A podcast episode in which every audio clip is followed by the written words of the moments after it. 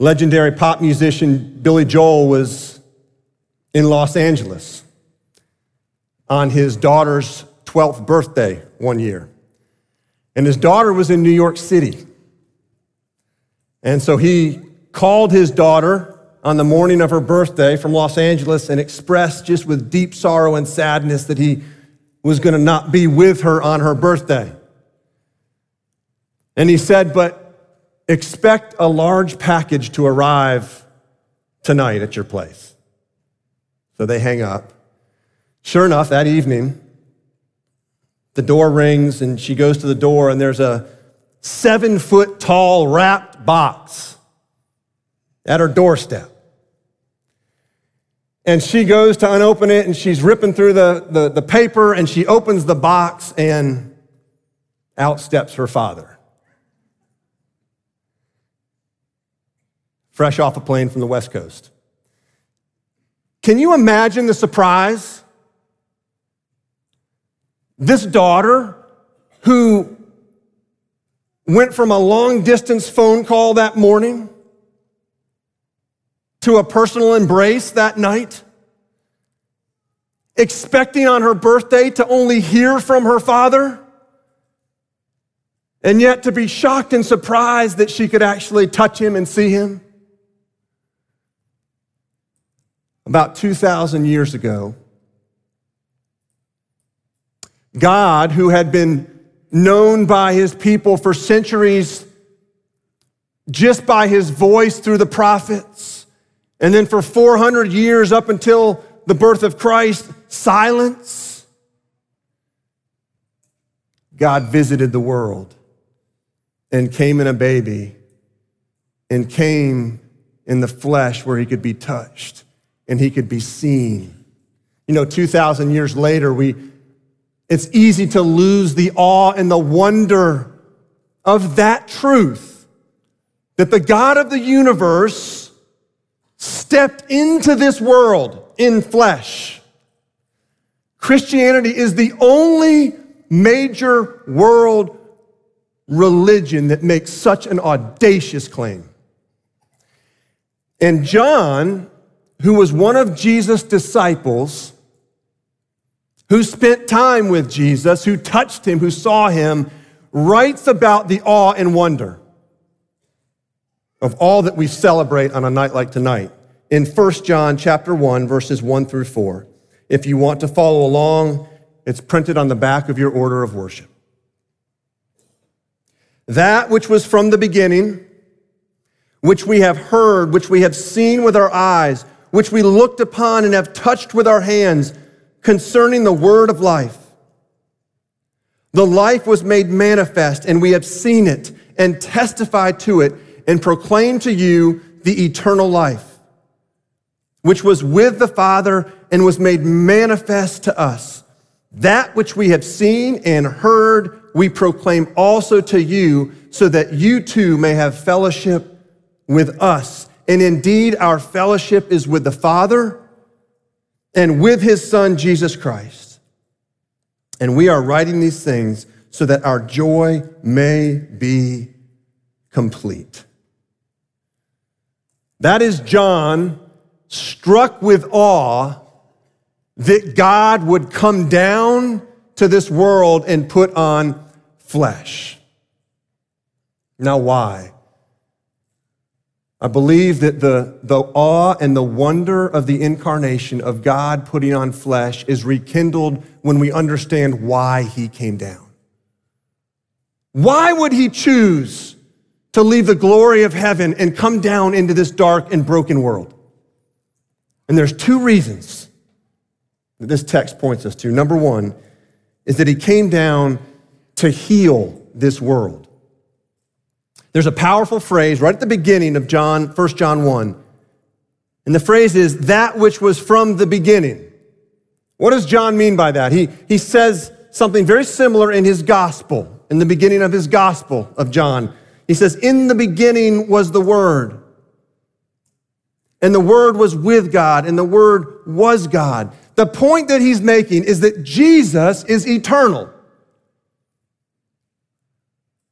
That Jesus doesn't have a beginning, that his beginning was not when he was born into this world, that he's eternal. He has no beginning, he has no end. And John 1 tells us that through Jesus, this world was created. So Jesus, the eternal one, created an eternal world and people who were designed to live eternally. Now, hidden in this truth is one of the ways that brokenness is manifested in our world. You know, we talk about our world being broken. I mean, it's just, it's obvious. We don't have to try to figure out that this world's not right. And we could list all kinds of things. I prayed about a number of things that are wrong with our world. But one of the fundamental problems in our world is that people die. God didn't create this world to decay, and He didn't create people to die. Death is a result of sin. Death is not natural. And when you look at all the problems in our world, the problems in our lives, the fear, the anxiety, a lot of our fears and anxiety can root back to the fact that death is a reality in our world, right? Death means loss. Death means separation. Death means unknown. Death means darkness. Jesus came into this world, God put on flesh to crush death, to defeat it. We sang about it in Hark the Herald. Born that man no more may die. In other words, Jesus was born into this world to fix one of the, the core problems in our world, and that is that people die. God created a world to last forever. And he created people to live eternally. Sin destroyed that. Jesus came, put on flesh, was born in a manger, lived a perfect life, died to defeat death, and was raised from the dead to usher in new life, put on a glorified body that could never be touched by death again. And that's the body he's in right now.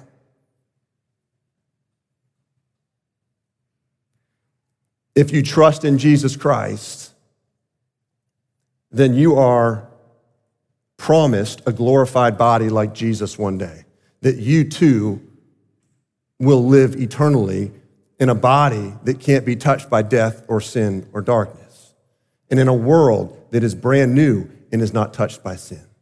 So God came down to heal this world.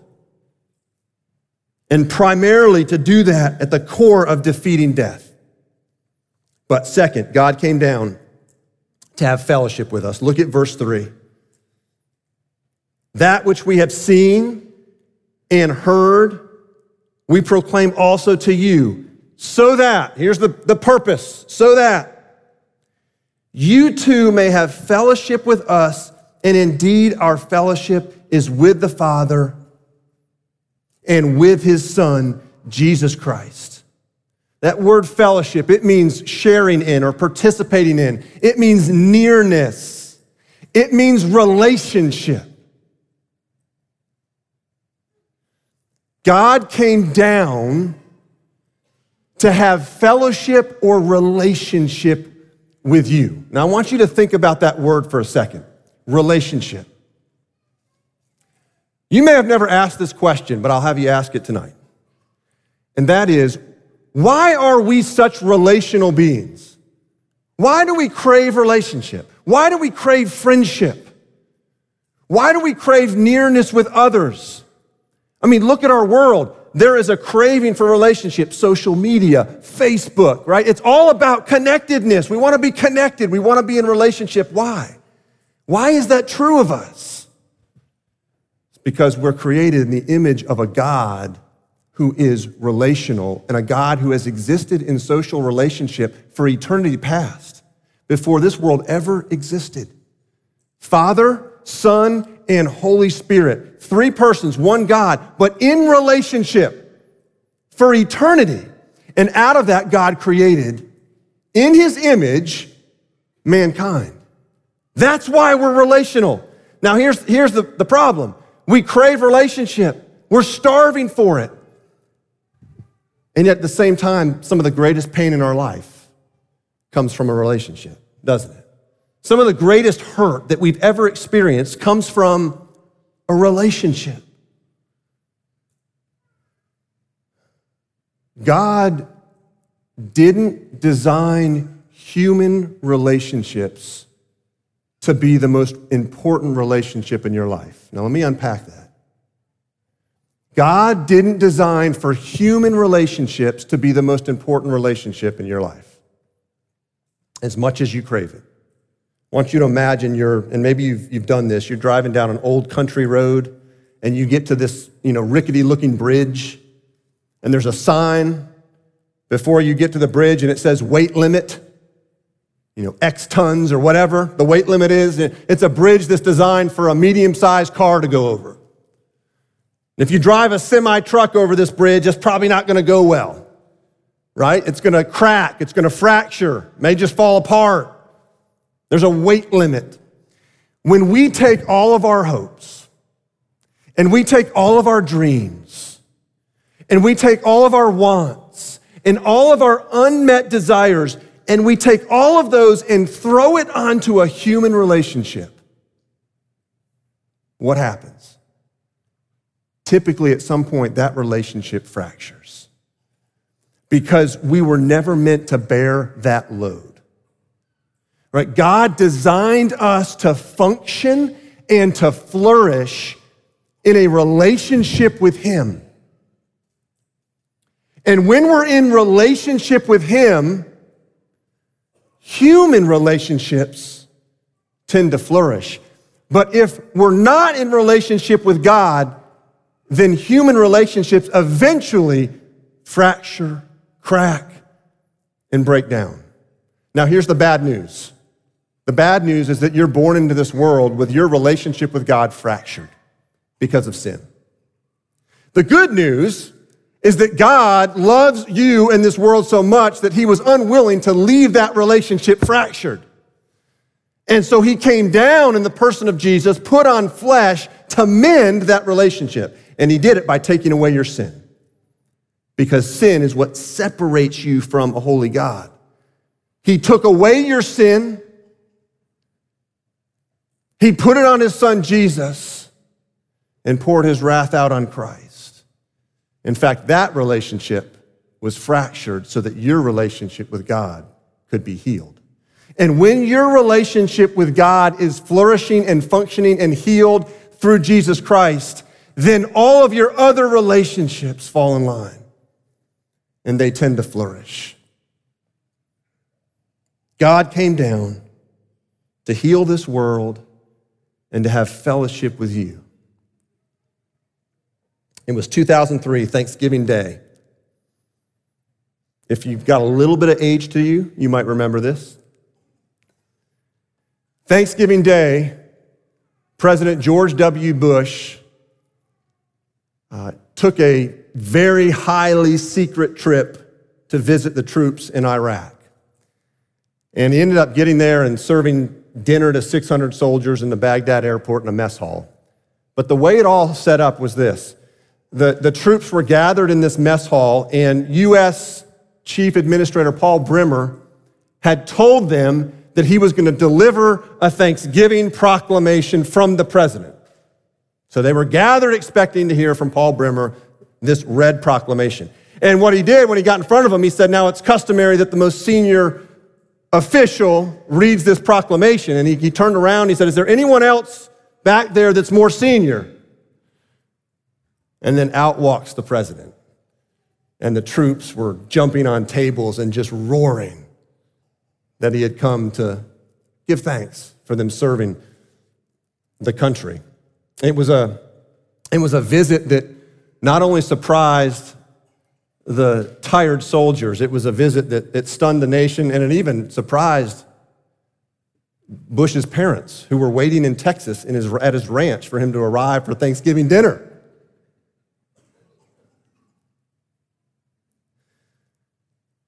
God paid a visit to this world 2,000 years ago. A world that had become accustomed to hearing him through others they're called prophets in the Old Testament.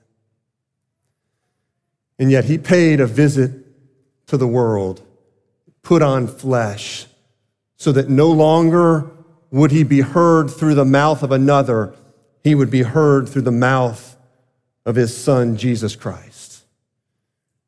Jesus Christ put on flesh and came to speak intimately and powerfully to us that there is a God who cares, there's a God who loves, there's a God who has designed this world to flourish, and there's a God who has designed human beings to flourish. And he had come to fix the brokenness. So, 2,000 years later or so, we worship that God who came in Christ, and that Christ who right now has flesh and blood in the heavenly realms. And that Christ who one day is going to return and fix things once and for all. God came to pay a visit to you. John 1 says that if you receive him, if you receive Christ, and you trust him, and you believe in his name, that you are given the right to be a child of God. With your sin removed and your relationship restored with the God who made you. That's what Christmas is about. And may we, in a world that's broken, and even right now, you may be sitting in that seat with circumstances in your life that are incredibly broken. May you hear from God tonight that you are loved, that He came to visit you and would you respond to God by saying yes to his son Jesus and worshiping him until he returns to make things right once and for all? Let's pray. Father, we long for the day as we look back to the birth of Christ. We long for the day that your son Jesus will return. We long for the day when we would receive glorified bodies that would no longer be susceptible to disease and sickness and cancer. We long for the day that our world would not be racked by racism and by hatred and violence and shooting. And we long for the day when there will be no more crying, no more pain, no more death, no more sin. And we praise you that that is a fact that that day is coming. And the evidence is that you've already come once and put on flesh and died and rose and ascended to heaven. And until you return, Jesus, you are interceding for us. Father, fill our hearts with hope tonight. As we light candles,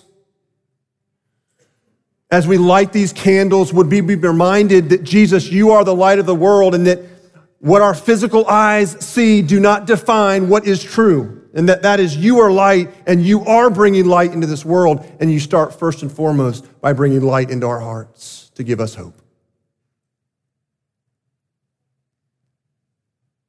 Father, we worship you and we thank you for coming into this world to heal it, to rescue us, and to have fellowship with us. we pray this all in Jesus' name. Amen.